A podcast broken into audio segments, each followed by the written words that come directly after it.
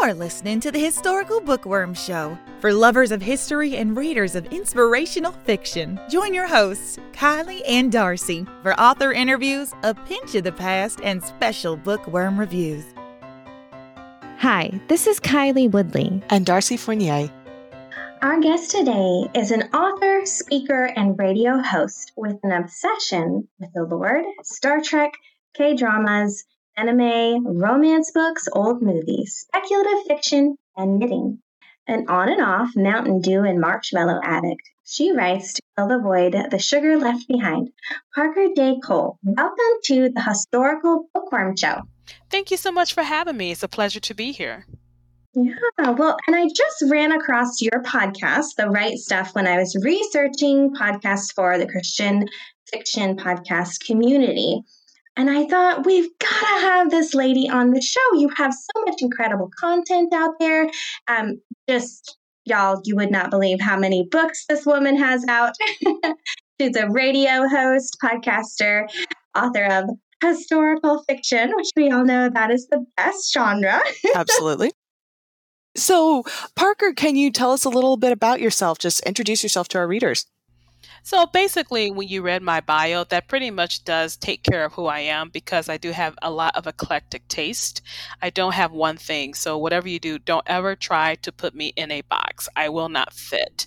And because I have such eclectic taste, over the years, I've been able to garner relationships with people from all over the world through my podcast and through reading because when you talk to people and when you read their works, you really get an idea of knowing what these people are about.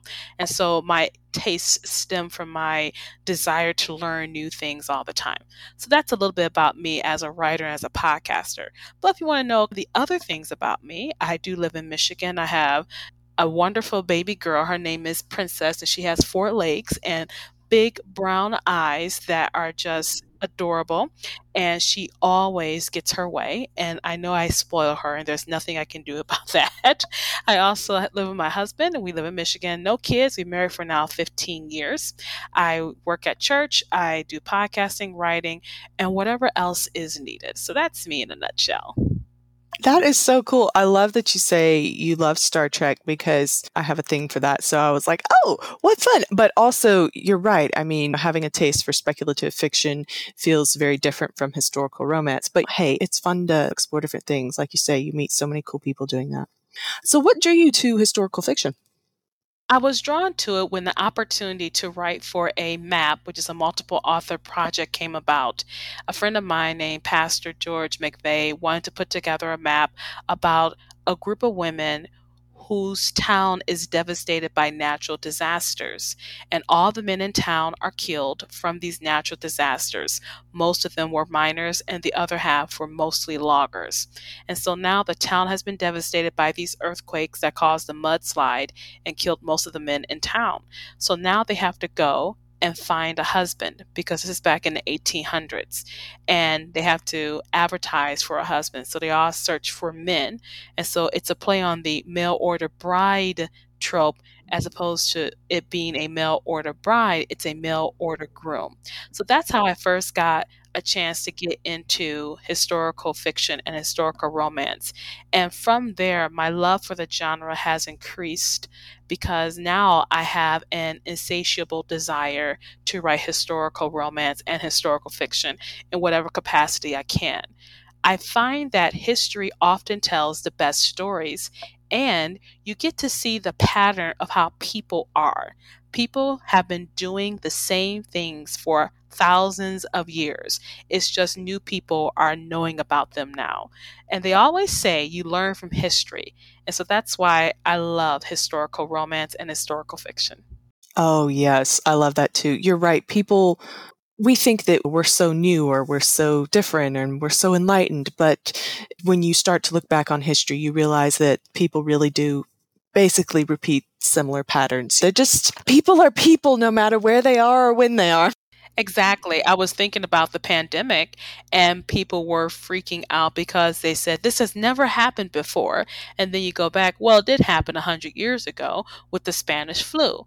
Now, we can talk about the various political structures and all of that some other time with another guest because I am not going there. However, it's the fact that you think it's new and it isn't new. And I find that at the same time comforting and crazy because it makes you wonder how does God continue to deal with people who keep doing the same thing? Isn't that a sign of insanity? That's what we always say. A sign of insanity is doing the same thing over and over, expecting a different result. The difference is that he's not doing the same thing over and over. He's making changes in our lives to prevent us from being insane. So, yeah, that's how I look at it. So, I hope that makes sense, ladies. I like that. How he's not doing the same thing. He's changing us. So, yeah, I like it. So, Parker, you must be balancing so much with creating audio content, marketing demands, and writing. Can you give us some tips on how to do this? Well, I wasn't always successful at balancing, and I'm not quite sure I still am. But when I first started my podcast, I broadcasted live every week for nine and a half years. So I will come home from work, I will start my broadcast, do my podcast. I did it live. I took questions, answered phone calls, things of that nature. Then last year, I did not realize I was burning out. I had no clue until I went into the hospital. And I realized then that at my peak of podcasting, I was doing 10 to 13 shows in a month. And that's absolutely insane when I look back on it. But I had no idea because you just keep moving, you just keep moving. So, my suggestion is get help. So, this year I got some people to help me. I have an assistant now and I have some editors now that help me. That way, you don't have to go crazy and you can juggle. The other thing is be open to changing how you do things. If you've been doing things one way all the time, but you find that it's not sustainable, be open to changing that. You don't always have to do the same thing. It's okay to change. It's okay if you have to take a step back and do self care. That is so important, particularly nowadays when people are so stressful. You have to do self care. A friend of mine has a saying that I absolutely love, particularly when it comes to, let's say, you don't meet your goal for something. Depending on what it is, you have to say, okay, Helicopters aren't falling from the sky. The world didn't blow up. There's no tsunami coming on the scene right now because you didn't finish that particular goal. You have another day to do it. So you really have to do self care. And in all things, you want to seek the Lord because you may be doing something and He's trying to hold you back because He wants you to do so do something else. So you definitely want to make sure that if you're going to juggle many projects like I juggle, make sure you give yourself self care Make sure you get help. Make sure you give yourself a break and make sure that you go to the Lord in prayer. That is wise. It like you say it's just so easy to fall into a rut and just be doing the same thing and not realizing what's going on. Yeah, and I think sometimes as creatives, we tend to get a little obsessive with the pro- the many projects we have and before we know it they've just grown and grown and yeah, we definitely need to have a balance in everything. So that's excellent advice. And I think it kind of is a good segue into our next question, which is Is there anything especially interesting you haven't covered in other interviews that you could share with us? Or perhaps there's something God has laid on your heart that you would like to share with your readers? It's interesting that you asked that. As I was reviewing the questions before we started today, I was really thinking, what have I not talked about in my interviews that I could share with people here? And what about my readers? I think it's the fact that it is an wonderful opportunity to create. And Christian creatives really understand that maybe not every book, every song, every painting, or whatever you're, it is you're creating that has to have a message, but the fact that we have the talent to do that, I think that's incredible. And if you know Allen Arnold, who really speaks and inspires Christian creatives, he said co creation with God is such an honor that we don't have to create without Him, we can create with Him.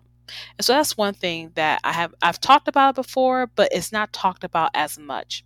As for my readers, I don't like to put myself in a box. And so I've recently branched off into general market historical romance. What does that mean? I'm just writing general market historical romance. That's all it means. Okay. And so mm-hmm. it may be a little different from what people are used to, but I find myself really invigorated and I feel blessed that I'm in this niche of publishing to talk about history that people may not have heard before. And it's an honor to be able to do that and to have readers who are interested in that. So I tell our readers there's going to be more from me. And to our writers out there, make sure you go ahead and create and be thankful for that gift of creativity. I think it's I don't know, I guess for me it can be easy sometimes to think about this gift that God has given me to use and to think that yeah, it's something I have to do by myself, but it's not. It's something he wants to and will do with us. And honestly, if it's going to do any good, it's going to be with him, right? It's interesting you say that you have to that you may feel as if you have to do it by yourself. And there are authors in the Christian world and out of the Christian world who talk about how alone they feel. That's because oftentimes these authors may be in a community that does not encourage that type of creativity. And so with the online community, you can be with authors who think like you do. You can be with authors who understand when you say, Hey, how does this sound? And you read a passage from your WIP. And you don't have to be alone that's one thing about writing in the modern world. You're not alone, particularly in the romance community. Good, bad, or indifferent, the romance community is so vocal about what goes on in the industry. You heard about what happened with Romance Writers of America. I was all over it when it was blowing up into smithereens during 2020 and 2021. It was just blowing up. It was just the messiest thing had, had happened but it's open. People were aware of that. It's not this little small person now with a typewriter. There's a community of authors. And for any author who may be struggling with that creativity you have to get with other creatives.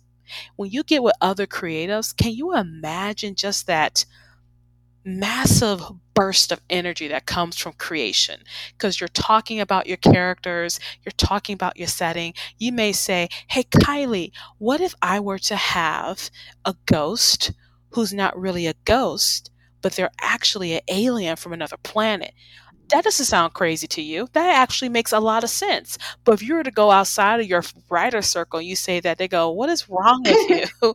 You're a nut. Yeah. Okay yeah, normal people, they're like, those writers. Yeah. it's fun when we get together because there are things that you could just put out there in conversation. Like, oh, the other day my character did such and such. And like a normal per- or someone who's not a writer would be like, okay, that's nice, honey. and a writer's like, you're kidding like oh my gosh did you do that too like one time i wrote a i wrote a fast draft story it's not going to see the light of day just yet but it's about bugs and blobs and i wrote it it was the craziest fast draft writing experience I ever had because I was just writing on the flow. I didn't really want anything I had been writing previously. I didn't want to do romance at the time. So I wrote about bugs and blobs. And as I was writing, my main antagonist was the queen of the praying mantis on this distant world. And I saw her face in my head. I saw her and she's looking evil at me, right? And I'm on the phone with a girlfriend of mine. I say, Hey, girl, what do you think I should call my praying mantis queen? and she's like, What do you want to call her? she's she's kind of used to that. What do you want to call her? I said, I don't know. What's a good praying mantis language? And she's like, I don't know. but when I went to a writer friend of mine, he was right on board. He actually gave me some more details because he writes sci-fi, and so that's what I'm saying. So for writers out there who you feel alone, or Christian writers who may write a different message than what's mainstream Christian publishing wants, so they may write a little bit edgier, a little bit darker. You have to get into a community that understands you. I think that's why podcasts like yours and like mine's, we give you that platform to talk about it. And I hate to say the term because a safe place is usually used in a really social context, and we really do give you a safe place to discuss your idea without you feeling as if you're the freak in the show because you are the freak in the show. But guess what? So are we. Yeah. We're freaks together. Exactly. I do love the writing community. I mean, when you find your people, it's just, it's awesome. Thank you so much for sharing that, though. I think that'll be an encouragement to some of our authors listening. But let's go ahead and dive into talking about your latest release, A Chance for Genevieve, which is actually book nine in the Last Chance Brides series. And I'll go ahead and read the back cover. A nun on the run, an engineer with a dream. When secrets are revealed, will friendship develop into forbidden love? Genevieve Bailey is hiding in Last Chance. She sees the drought ridden town as an opportunity to live her truth or hide away from the world and keep her secrets safe. Meeting a handsome engineer stirs up forbidden longing, and the more she gets to know him, the more their association threatens to unravel the threads binding her broken heart and expose the secret that could destroy her faith. Ambrose Young's dreams are within his grasp. After helping a small town restore its water supply, he can now work on building his own cattle empire. What he doesn't expect is a virtuous woman that makes him question his own calling. What starts out as a friendship blooms into forbidden feelings more, but can he forget the beautiful woman's supreme vow? Okay, I love what I'm seeing in this book. A nun on the run, an architect who questions his calling all because of a woman. And this is book, is it nine in the series? Yes, it's book nine in the series. It's part of a multiple author project. Wow. I really enjoy like the multiple author projects with similar where there's a theme connecting them or world.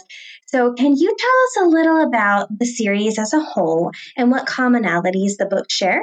Well, the series is a spin off of the very popular mail order groom series called The Blizzard Brides that ended roughly last year.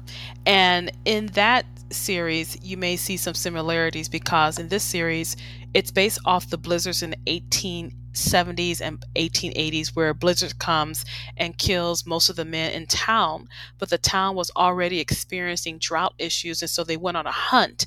The blizzards came and killed most of the men and then the pastor of this town his name is pastor collins he is the one who is forcing all the widows to get married again to save their souls.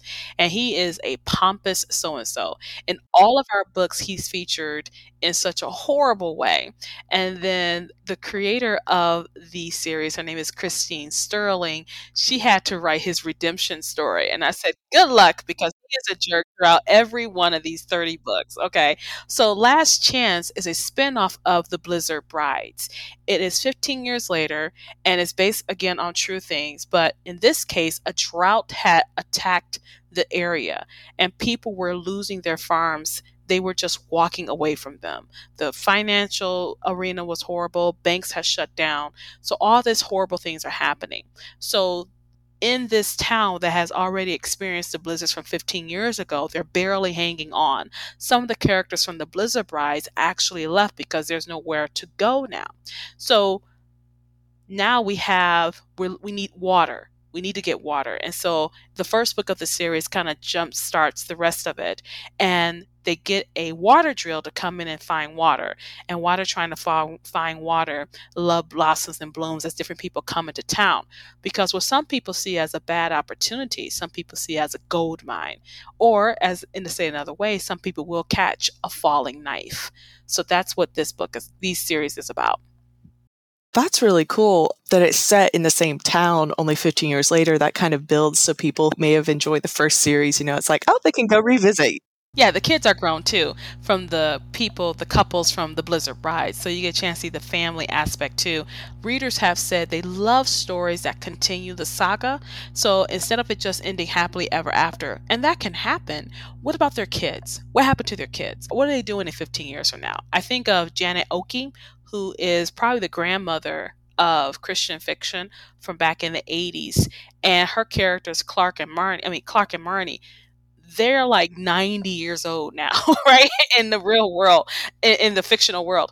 And she said, readers are like, please don't kill Clark and Marnie. And she's like, but they're old. I mean, like the Clark has doesn't have a leg anymore. Like one of his legs is gone. He's like, there's no wooden legs in heaven, you know. So she kind of put that scene in there, like they really want to die so they can go to heaven. so yeah, but readers love that that inner universe thing. Absolutely. You fall in love with these characters. At least I do. And I'm like, I want to see their life. I want to see how they raise kids and just keep the story going. Now, in a recent episode on your podcast, The Right Stuff, you and Tisha Messing chatted about fairy tale retellings and why we love them.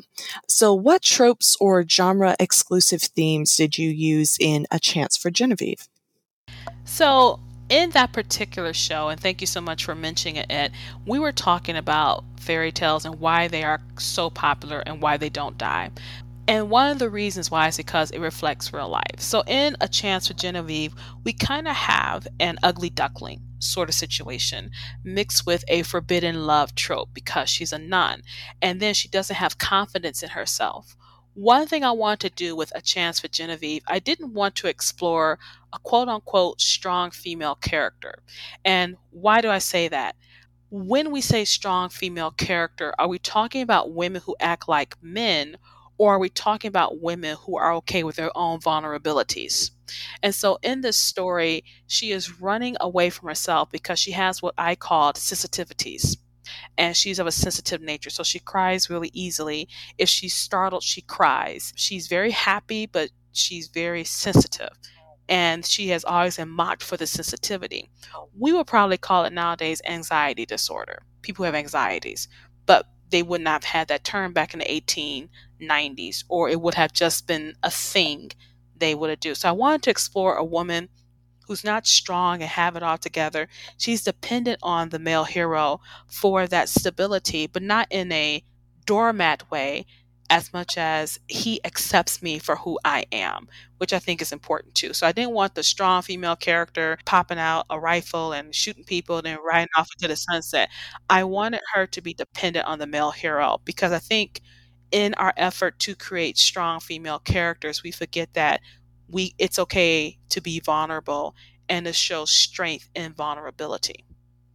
I really love that you are putting this character out there because I personally, as a 34 year old mother and wife, I feel pressured to be this strong woman, not in the sense that I've raised three children and I have two degrees and have a full time job and a podcast, and not in the sense of, of my true accomplishments, but because I'm not um, particularly outspoken or necessarily have sort of a dominant personality. I'm very feminine and I like to laugh and I like puppies. And so I just love that you are highlighting the partnership between Genevieve and the hero in a way that shows how they complement one another without making her you know, like an MMA fighter. so that's wonderful. you said MMA fighter. oh my gosh. I don't know how to throw tomatoes, much less a punch. so I can't do that. I always envy women who can. God love them. But I think about Muhammad Ali's daughter and she's a boxer. Yeah, right. I am not about to get in the face for a living. No, gosh, no.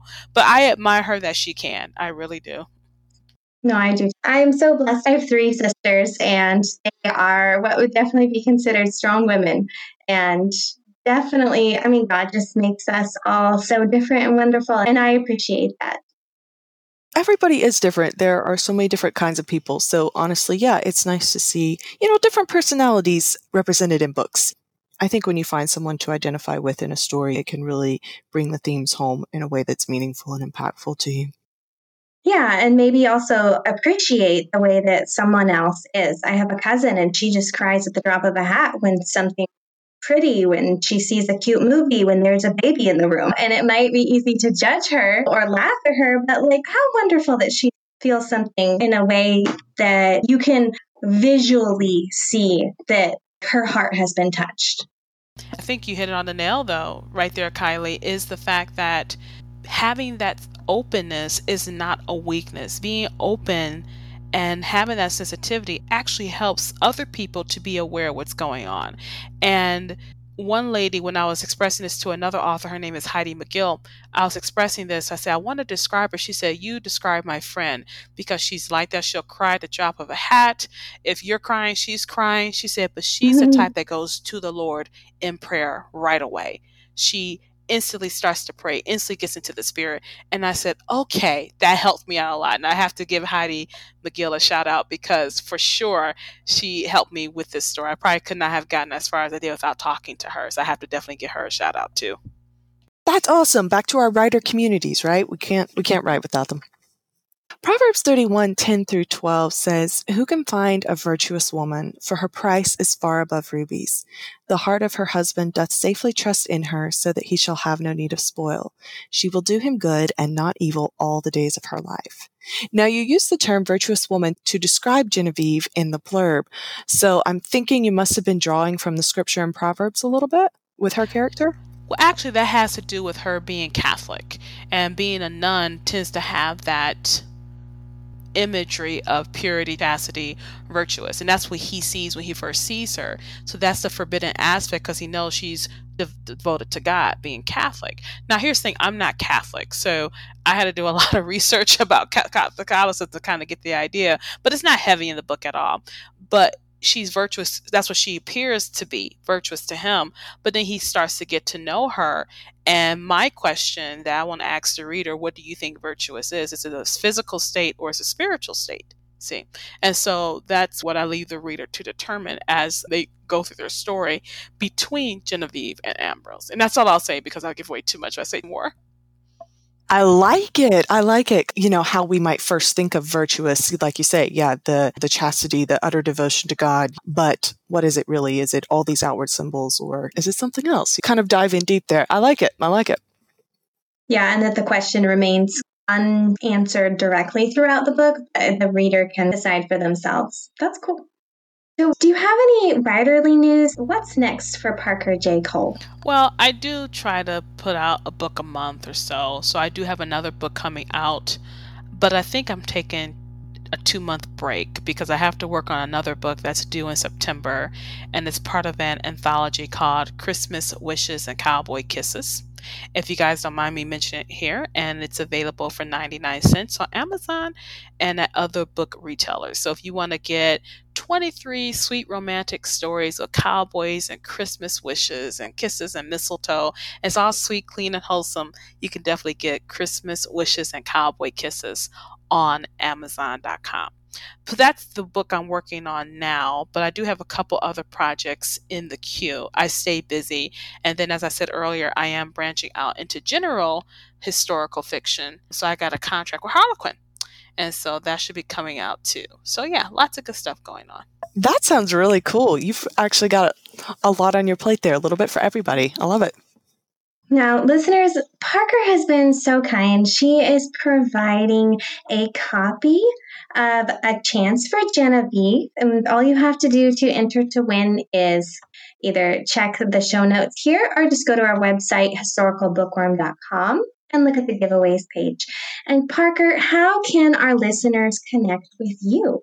All my social media is on my website at parkerjcole.com. You can connect with me there. And now, a message from American Christian fiction writers, public relations liaison, Cynthia Ruchti. Created with Christian fiction reader fans in mind, the 2022 ACFW Story Fest. Come be part of our inaugural year of hosting ACFW Story Fest, formerly the Christian Fiction Readers Retreat. It takes place Thursday, September 8th, 2022 in the afternoon through Saturday, September 10th, at the Hyatt Regency at the Arch in St. Louis, Missouri. Come celebrate story and your favorite Christian fiction authors right on the premises of the ACFW conference, where hundreds of Christian fiction authors gather each year. You can learn more about StoryFest at www.acfwstoryfest.com. Hope to see you there. Now for a pinch of the past. On today's Pinch of the Past, we're looking at part two of our Sears and Roebuck special, Household Items. Now, if you're not familiar with Sears and Roebuck, the company is a retail giant from the 19th century with roots in mail order business operations in rural America, and they provided just so many different kinds of supplies to people who lived in places where their mercantiles and groceries were probably pretty small. so you've seen the old hurricane lamps. Well, they weren't run on nothing. Kerosene oils were in high demand back then. Sears and Roebuck sold them as well. Now the ad reads, that we do not sell less than a barrel of kerosene oil, no charge for the barrels. They contain about 52 gallons. That's a lot of kerosene, but when you think of that being the only light source for a winter or something, you would need a lot of kerosene. Yeah, and different kinds of fuels that families needed just to to run and have light and warmth and different things. So they also sold what's called family oil tanks with a capacity of 60 gallons. They had pumps included with them. and they were made of galvanized metal and they held things like gasoline and kerosene. Fascinating. With their own pumps. That's very interesting.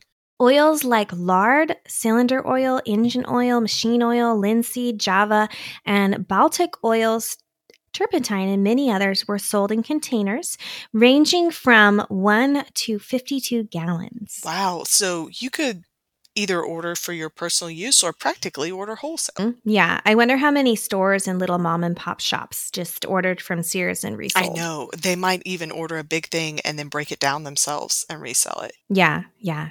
So, as for paints, there were liquid floor paints, which were improved for the 1897 new colors. They were made from the best pigment, but latest and most improved machinery. They also offered roof, fence, barn, and barn paints, which came in colors like dark drab, yellow, terracotta, leather, lead, maroon, and oxide red. Fascinating. Some of those are pretty bright. The oxide red, that will be your traditional red barn, but a lot of those are actually muted, blend into landscape almost kind of colors. Yeah, yeah. They had a whole section for lead paints as well. For painting lead or no, paints were made of lead. They had lead in them. They're some specifically that were made of lead and then some that weren't. yeah. Ah, interesting. They also ordered toilet paper. They claim that we sell only in original cases and will not break cases under any circumstances. A year's supply of toilet paper costs you but little in our economic factories. We would suggest that you club your order with neighbors and make up for freight shipping for several hundred pounds. Oh, so basically an entire neighborhood or town you can just put in their order together and that's ironic since actually my grandfather talked about how the Sears and Roebuck catalog made good toilet paper after you were done with that edition. So it's I didn't actually know that they sold it. Uh huh. Yeah. So some of the brands were Little Jewel, which they claimed was a very special medium sized perforated roll, fair grade paper, and you had 100 rolls per case. They also had Era, Climax, Envoy, and Winner, which was the biggest roll of the toilet papers. And it had, they claimed that it had about 1,000 sheets perforated special grade, which they sold at half the price. Other papers included Cloverleaf, Crescent, Diana, and the Puritan, which they claimed was guaranteed free of injurious chemicals and came in very dark packages. Wow. So we're talking about organic toilet paper all the way back then. Yeah, yeah. Wow. So, could you just imagine though having like huge crates shipped in with all the neighbors' toilet papers and they sold all kinds of things. It's so interesting. They sold like ladies' napkins and just all kinds of different household things that you wouldn't even really think of that you probably put under your arm when you go into the store now and go to the checkout. But they sold them. And if you were ordering with your neighbors, everybody knew about it. Indeed. All right. Well, that wraps up this short little pinch of the past on household items from Sears and Roebuck catalog. Time for our bookworm review. Hope Between the Pages by Pepper D. Basham. Clara Blackwell can't lose her family's 100 year old bookshop, but with the deed missing, there's a chance her father's legacy could fall into the hands of her greedy uncle. In an attempt to locate the missing deed, Clara uncovers an unusual love note which leads to the discovery of a long lost romance. Forced to step outside her predictable bookish world, Clara embarks on an adventure with only the name Oliver as a hint of the man's identity in her great grandmother's unknown history. From the beautiful North Carolina Vanderbilt estate to a hamlet in the Lake District, England, can Clara put the pieces of an ill fated romance together in order to save her bookshop, or maybe even find her own bookish happily ever after in the process. Hello, dearies. This is Angela Bell, bringing you today's bookworm review. You can connect with me at my website, www.authorangelabell.com. Hope Between the Pages by Pepper D. Basham is a charming blend that combines strong notes of Anglophile with the papery aroma of bibliophile and sweetens it to perfection with a hint of hopeless romantic. In this dual time novel, Basham has created a pair of bookish heroines you'll love to root for as they leave the safety of their respective libraries to write their own stories. I related to modern day Clara's affinity for vintage style and adored the whimsical courtship of letters between a Edwardian couple, Sadie and Oliver. If you've ever wished the Hallmark Channel had produced Downton Abbey, this book is sure to be your cup of tea. So, some of the giveaways that we have going on right now include Long Way Home by Lynn Austin. This giveaway ends on July 26th. And then we have another giveaway going on right now, which is uh, By Way of the Moonlight by Elizabeth Musser. This giveaway ends on July 31st. As for winners, Angela Baskill won a copy of the Hanger's Horsemen series by Karen Witemeyer. So, Darcy, how are you doing today? Oh, I'm doing pretty well. Uh, my sister and I were uh, thrift store shopping this morning because we love to look at old junk. And I actually went out to the horse farm where she volunteers this week. I was, um, I had a couple hours and we went out there in the morning. And it's just so beautiful because it's it's pastures with trees and the air smells so good. I mean, I know it's a horse farm, it still smells good. and so um, I got to help with like the feeding and um, you know some of the tidying up around there. They don't do a whole lot of grooming um, because it's actually a horse rescue, and so none of the horses are ridden, and so they don't necessarily require rigorous grooming every day. But got to got to groom a couple of the horses a little bit, and they also have miniature horses, which are I don't know if you've like played with miniature horses much, but they're just so cute. Ah. Yeah, they Yes, some of some of the minis um, are older, but they have two that are like less than five years old, and they say that they'll play tag on the fence all day long. They'll just they'll chase each other back and forth. They're they're so cute. Aww. So, what have you been up to? well, I I've really just been working on writing and podcasting stuff a lot. I wish I could say that I'm just having so much fun this summer, and I am having fun. But I designed a cover for um, a novella that I've written that I'm going to be giving away to newsletter subscribers. So I did that yesterday, and yes, that was a lot of fun. um, and then I got to meet with Angela Bell, and she is an author who has just joined our bookworm review team. And so we recorded some of her first reviews, and I was just such a delight. But this coming week, I'm going to take the kids to the coast and we are going to look at some lighthouses. So I'm really, really excited to do that. Now, the Pacific coast, Darcy, is a little bit different than your coast down there It's in Florida. So if I bought on like a, jacket and I'm like freezing, judge me. well, I'll be out here in my shorts and a sun hat, you know, visiting my lighthouse. And yeah, thanks, Darcy, for rubbing it in. well, I hope you have fun. You too, and lots of pictures, of course, lots of pictures. You've been listening to the Historical Bookworm Show, where history meets fiction. For more information, find us at historicalbookworm.com.